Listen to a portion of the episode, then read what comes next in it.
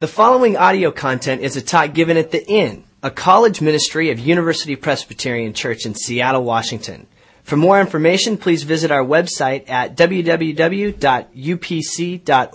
forward slash university. We invite you to join us each Tuesday at 9 p.m. on the corner of 47th and 16th in Seattle's U District. Go ahead and take a seat. It's fun for me, no doubt, to see so many familiar faces walk in the door this evening. Also some new faces as well.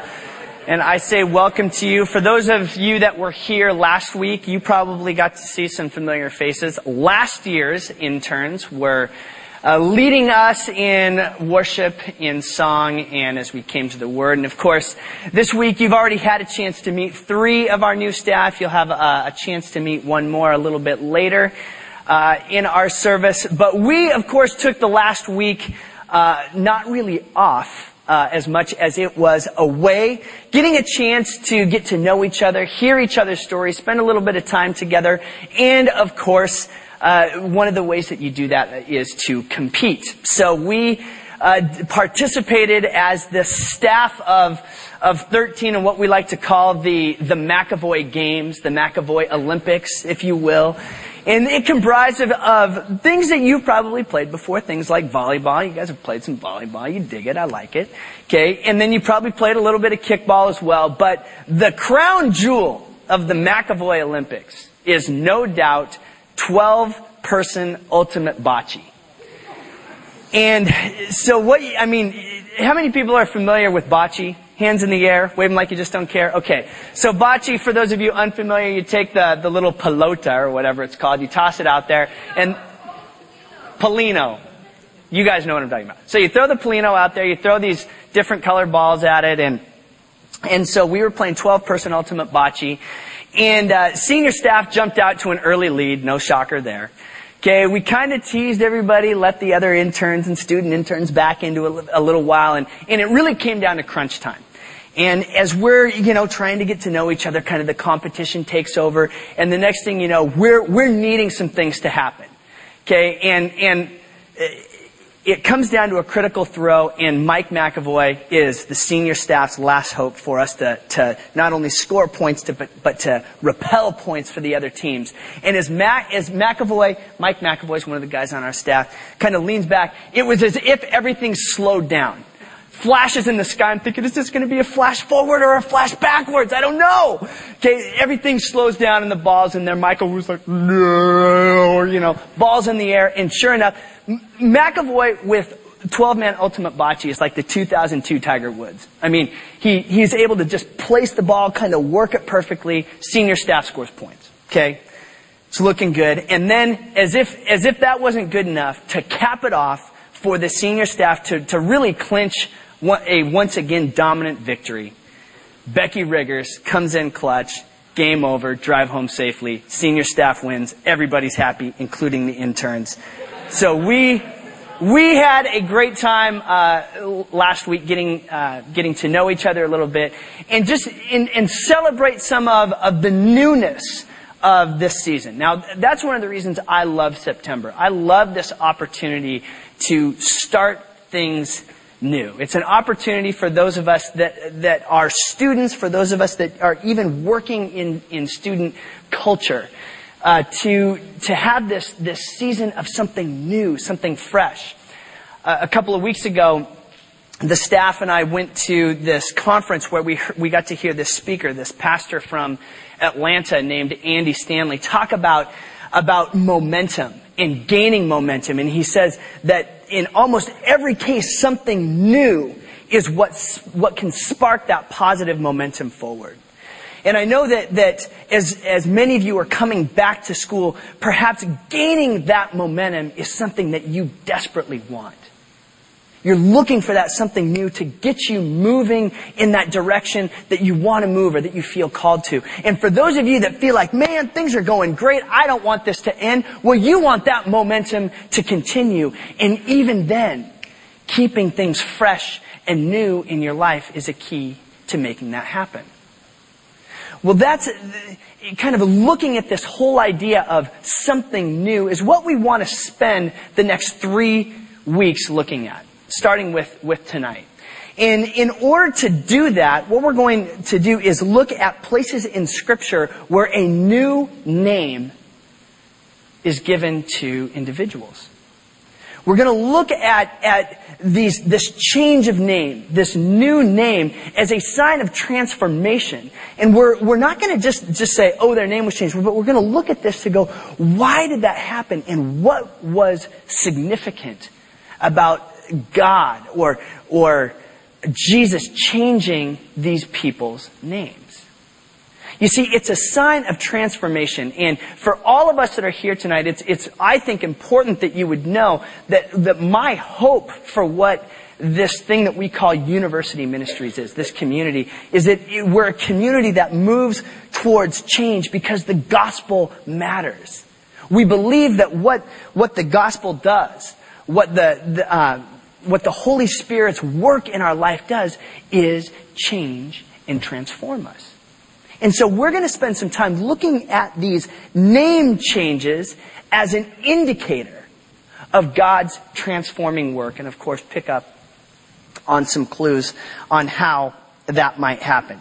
Um, now, as we're talking about names, it's probably a good idea for me to introduce myself for those of you that might be new. My name's Ryan Church. I'm one of the guys on staff here at UMin, one of the pastors on staff here at University Presbyterian Church. My friends call me the R. Uh, it, it, just it just is. Some people go, well, dude, how how did you get the nickname the R? And the story goes a little something like this: I was lying down, kind of near a rock down by the stream that I live, and and I get this vision, and you know, it, it, I mean, it must have been the Lord speaking, and it says, "You shall no longer be called Ryan; you shall be called the R, because your money." And I was like, oh yeah, oh, okay, if you say so. So I've been called the R ever since. Unfortunately, on Twitter, the R was already taken. So on Twitter, uh, I'm I'm at the Ryan Church. So I still got to maintain the definitive article, which I think is really the important part of this new name that I was given. Uh, but it is it is not. And actually, that whole story about me being down by the river, I just made that up on the fly, uh, which, but you guys already knew that. We're going to, uh, to look at name changes that didn't happen like that. Uh, we're going to look at, at name changes that happened in a much more significant manner. But before we launch into what we're going to be doing tonight, let me pray for us. Gracious God, we, may we hear your voice genuinely tonight as we seek you uh, not only tonight, but throughout the fall and throughout the year. May we know you more. May we know how you work in us and how you work uh, in your people. And so, Lord, may we be attentive to your spirit as we come, uh, as we come to, to your story here tonight. Lord, uh, give us the ears to hear uh, what you are up to among us in Jesus' name. Amen. So tonight, we are going to look at this guy named Abram. Uh, whose name is, is after we meet him, uh, eventually changed to Abraham. And this is a story that, that I really believe you cannot hear too many times because it plays such a key role if we're to understand what the entire story of scripture is all about. Because uh, with this man, Abram, Abram, we, we see God speaking. We see the Lord speaking and entering into this relationship with Abram in a new way in a way that had never been done before. And in so doing, this is God really beginning this plan that even now we participate in.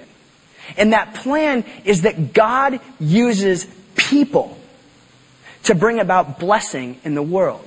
That God uses people to make the reality of God known throughout the world. That's the plan. That, that for those of us that, that, that call ourselves followers of Christ, for those of us that might know ourselves as children of God, that's what we participate in. And so the legacy that we participate in starts with this guy, Abram. And so Abram, um, Abram, Abram is a compelling figure for Christians.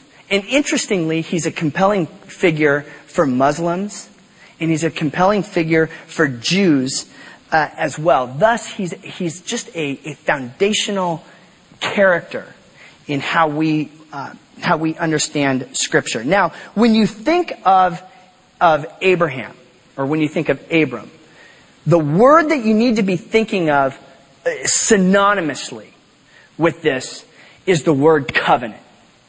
Okay? Now covenant is one of these words that, that can often sound really religious, that we don't really have a good idea of what covenant really is.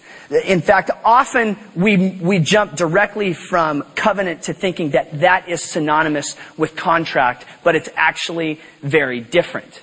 Now to try and explain this whole idea of covenant, which honestly I find pretty difficult, I think the best way to talk about it is to talk about the covenant of marriage. Okay? The difference, and, and to really start, to, let me back up for a second. The, the foundational difference between a covenant and a contract is simply God. Okay, in a, a contract, you have, you have, it's just between two people. Okay, so, uh, it, you have marriage, for example, which is a covenant because it's between a man a woman, and God. Covenant. Okay? Now, there are contracts in marriage, for example, where you would have a contract, the prenup is a contract. Holla, we want prenups. Yeah, it's something that you need to have. Because when you, okay, if you're uncomfortable with prenups, you could go with, with your cell phone provider. Anybody who's tried to get out of a contract with your mobile phone company knows how, how graceless contracts are. Okay? That, that once one thing is violated, you're penalized in a contract. All bets are off. In a covenant, not so much. That's why we come back to this idea of marriage. So, this summer, I, I did, uh, I did eight weddings, 35 career, but who's counting?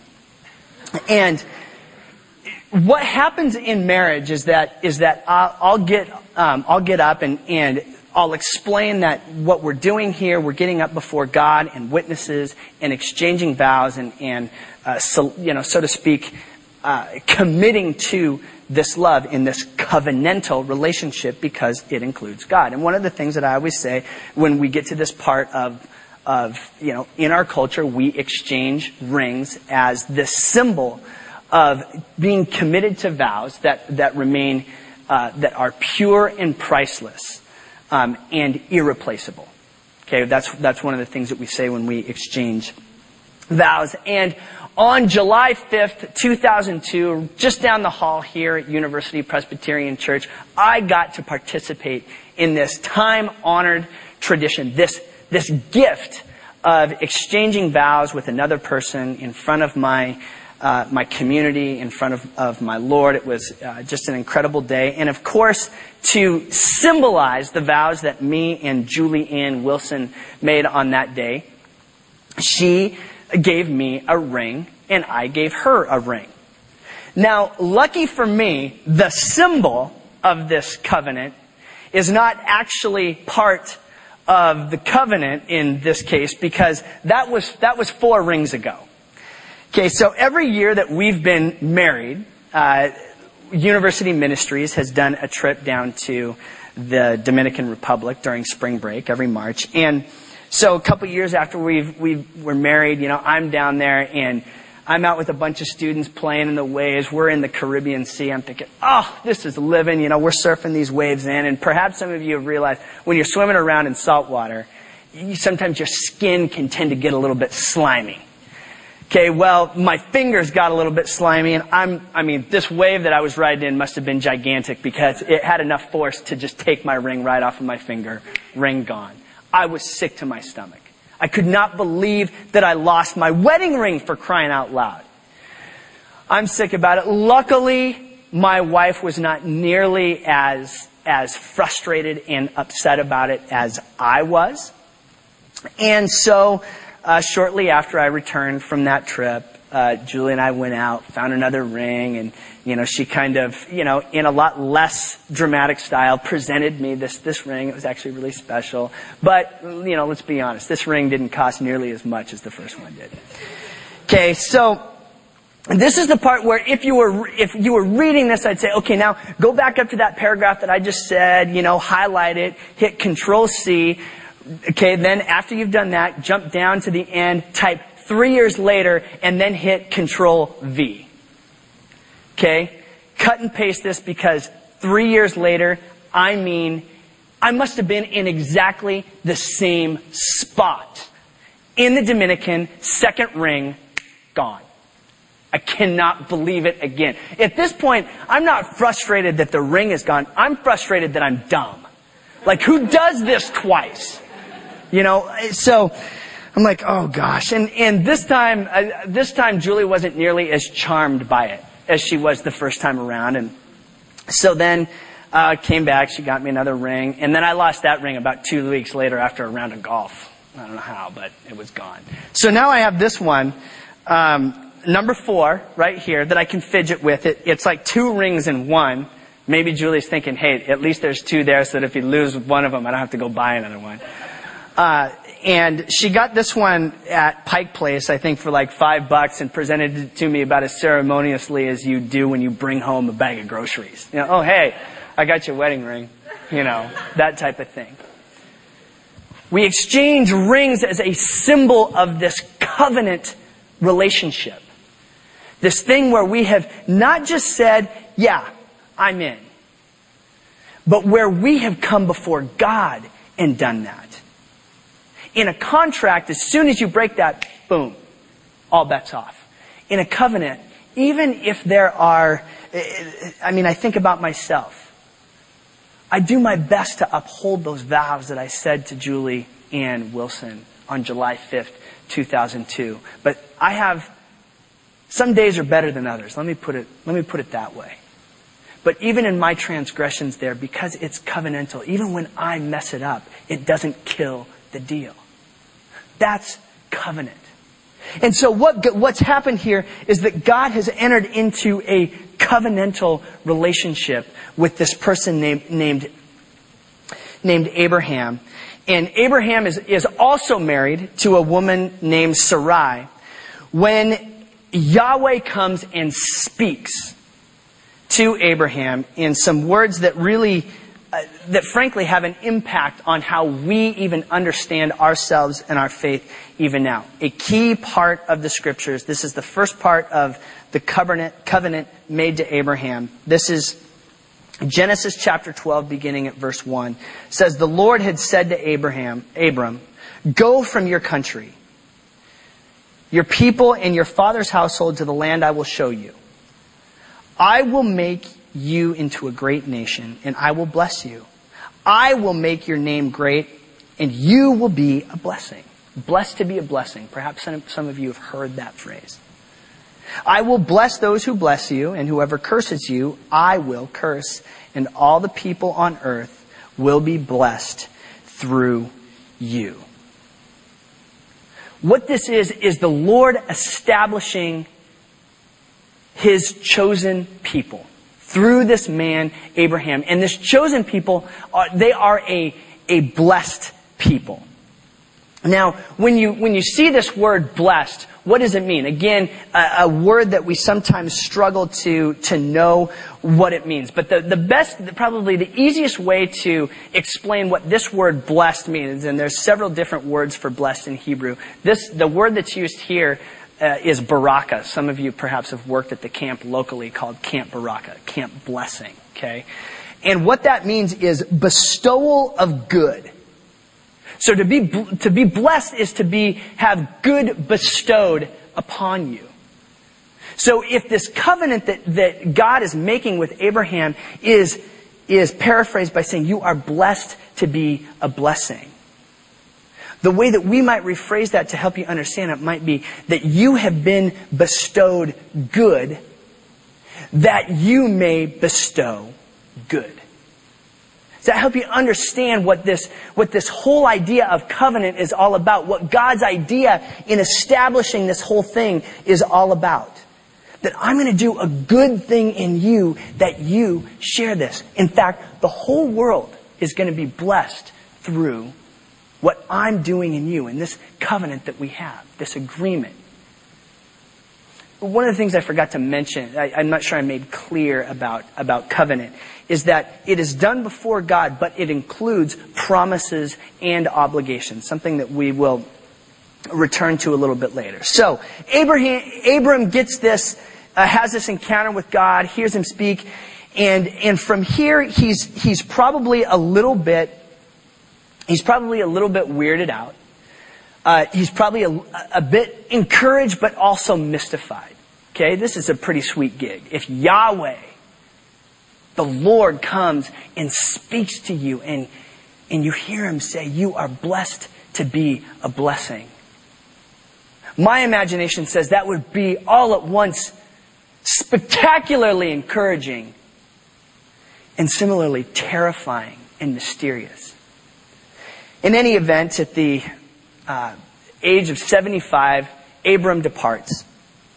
And from there, uh, instead of things getting better in the short term, they actually get worse. Okay, and you get this blessing, you're thinking, all right, I'm headed, you know, I'm, I'm, I'm headed uptown. This is looking good for me. Well, a famine comes over the land and Abram and his wife are forced to, to flee towards Egypt. And as Abram is looking at the, at the circumstances, he decides that, you know, um, I need, I probably need to, to pimp out my wife here a little bit, you know. As we're headed down there, I don't want Pharaoh to harm me. I know he's going to think you're beautiful, you know, Sarai. So I'm going to tell him you're my sister so that, you know, you can go hang out with the Pharaoh and it's, you know, get down, girl, go hey, get down. Okay, so they, that happens, and Pharaoh actually, after he finds out that this is Abram's wife, gets pretty upset about it. I mean, he's, he's kind of weirded out, worried that this Yahweh is going to bring uh, curses down upon him. So he says, you know, why don't you get out of here? Well, once that happens, and the blessings that have been promised and have been anticipated are still not happening, happening, i.e., bearing children, Sarai has not had any children, then she kind of pimps out Abraham, get down, Abe, go ahead, get down, with my maidservant Hagar. And in so doing, and my, my imagination says that at that point Abram is kind of going, well, if you insist, and God did promise, okay, I'll, I'll do this. And Hagar, of course, does conceive a child, and, and in the process, there's this really interesting paradox of all at once more blessing and more chaos. But what Abram is, is effectively doing here is trying to go about living into this blessing on his own. He sees it as his job, his responsibility to bring about this blessing, to conjure it up. Man, what do I need to do? Maybe I should s- sleep with my wife's maidservant because we gotta have, we gotta start having kids. If, if this whole thing is gonna happen and the whole world is gonna be blessed and my descendants, that means I gotta start having kids and I don't have kids and I'm not getting any younger. I have to do something. You see, Abram doesn't quite get it. He thinks that in this whole idea of covenant, and the blessings that come in that covenant, his mistake is that he's thinking it's all about him. When really, those words in Genesis 12 said, I will bless. The covenant is first and foremost about what God will do, not about what Abram is supposed to do. So what I've just explained to you happens over the next couple chapters. This first one happens in Genesis 12 where Yahweh speaks for the first time. Then Yahweh comes back in Genesis 15 and says, and, and, and re-ups the promise, tries to remind Abram of it again. But that's not enough. So it comes, it comes down to this third time. 25 years later the Lord approaches Abram for a third, third time to say the same thing. But perhaps to make it a little clearer. Now I want to read from Genesis 17 And as we do so, I want you to notice two things. I want you to notice where the Lord says, I will. I want you to notice where he also says, you are. Genesis 17 says this. When Abram was 99 years old, the Lord appeared to him again and said, I am God Almighty. Walk before me faithfully and be blameless. Then I will make my covenant between you and will greatly increase your numbers. Abram fell face down, and God said to him, As for me, this is my covenant with you. You will be the father of many nations. No longer will you be called Abram, your name will be Abraham. For I have made you a father of many nations. I will make you very fruitful. I will make nations of you, and kings will come from you. I will establish my covenant as an everlasting covenant between me and you and your descendants after you for the generations to come. To be your God and the God of your descendants after you, the whole land of Canaan, where you now reside as a foreigner, I will give you as an everlasting possession to you and your descendants after you, and I will be their God. For a third time, Abram has had to hear this, this promise, this word from the Lord, because he keeps misunderstanding it. Recently, I took a spiritual gifts kind of assessment, or a kind of a, I guess it's not really gifts assessment as much as just kind of a, this uh, spiritual assessment. And one of the things that, that, that it spit back out at you was was the biblical character that you are most like. And what this character, and as you could probably predict, uh, the character that I was given back was Abraham. And it's been interesting for me to explore what it is about Abraham that, that I do feel like I identify with him in some ways. And it is this whole idea of, of, come on, I'm doing the best that I can. I'm doing, I'm going out there and trying to live my life the best I can for you. I'm trying to be, be faithful, but aren't all these, aren't there all these things that I need to do? Perhaps you can identify with this as well. Uh, one of the ways this plays out for me is that uh, I will um, identify a particular desire or need in my life. And I think probably like a lot of people in this room, certainly like what I think like a good Christian would do, often I start by praying. Okay, I've got this thing down. I'm going to pray about it. And so, and so I pray, and of course that's a good thing. Anytime, I think the one place that I don't sin in my life is in prayer. It's one of the reasons I like prayer. It, it, seems like it's impossible for me to sin in prayer. But I'll pray this prayer, and then what happens? I'll say amen, and immediately go about trying to answer that prayer myself. Do you ever do that? Say amen and then immediately going, go about constructing your own answer to what you just prayed. Some ways, Abram gets this great promise, this great word, and then immediately goes about trying to bring about what this blessing is himself. But God returns to him a third time. What we've just read and say, says, remember, this is not about you. So much so that I'm going to change your name. This thing that we've been doing together for 25 years, that should put a lot of you at ease. Those of you that perhaps feel spiritually stagnant, like, where has God been all these years? Abram's waiting for 25 years. And all of a sudden, what happens is the Lord shows up and says, this thing that we've been talking about for 25 years, I'm going to do the same thing, but it's going to be new. It's going to be new. You will no longer be called Abram. You will be called Abraham. You will be the father of nations. This thing that we talked about, it's still intact. But it's not about you and your timing. It's about me and what I'm doing, says the Lord. It's an old promise, but a new thing that's happening. And Abraham is transformed by it to the degree that he gets a new name. Two reflections out of these words from Genesis 17. The first is this. When he says, walk faithfully and be blameless.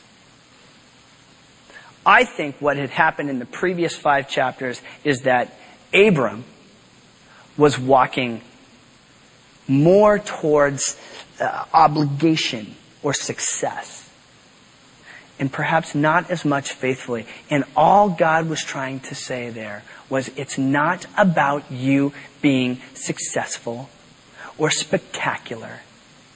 It is about you being faithful, about you keeping the faith in this deal that we have made.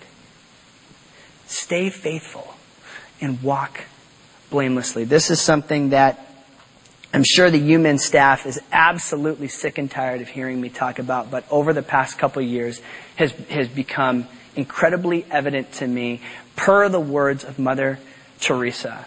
When, when I read uh, an excerpt from her where she clearly understood that God had not called her to success in her work in India. God had called her first and foremost to faithfulness. I think that's part of our covenant. First, being faithful. It's not about what we accomplish. This covenant of which we are a part of is first and foremost about God. Faith, walk faithfully and blamelessly, not necessarily successfully and spectacularly. Big difference. And a big difference from what I think our culture tells us about how we are to walk. Second reflection is, is this, and then we'll, we'll, uh, we'll sing a song to close. I will. I will. In chapter 17, go count them up for yourself. 14 times, the Lord says, I will. It's not go out there and make a name for yourself. Good luck. We're all counting on you. This is the Lord saying, I will. And we might protest this and go, if Abraham isn't going to be successful, then, then who is? I think the Lord answers that question. I will. But did you notice the words that followed that I think tell us something very significant about the character and heart and kingdom of God? I will make. I will greatly. I will establish. I will give. I will be. I will bless, giving, blessing, establishing, making. Friends, that's the kingdom of God. Those are characteristics of what God is doing, what God has been doing, God is doing, and God, what God will be doing. That's the covenant He's made to Abraham that we inherit. I will. You see, this covenant that was originated in Abraham has been uh, continued and renewed in Jesus Christ. And indeed, we in all the world have been blessed, have been bestowed good. It is this old thing that is continually made new in our lives. And so our challenge tonight, as we hear this word, is to ask ourselves, what do we expect from God? Or are we expecting from ourselves? Is the onus on us or is the onus on God? I will. Friends, the message of Abram becoming Abraham, the new thing happening in his life, is that it's primarily about God in relationship and what God does. So let us be encouraged that we might be people that look first to God because we are part of this covenant relationship. This thing that has lasted forever and that we know because of Jesus Christ. His life, death, and glorious resurrection, His blood poured out for us. This new covenant that continues the old one, that matters in our lives now. Walk faithfully. God will. Let us pray. Lord, we do thank you that you, you come back to us over and over again in relationship. That, Lord, it, with you it is not a contract, uh, but because of you it's a covenant. Lord, forgive us for the ways that we go about trying to bless ourselves instead of simply receiving the good that you would bestow on us. Lord, forgive us as we do receive that good uh, for the ways that we don't share it. But Lord, by your Spirit, uh, would you uh, open our eyes to see what you're doing that we might be people that walk faithfully, knowing that you will.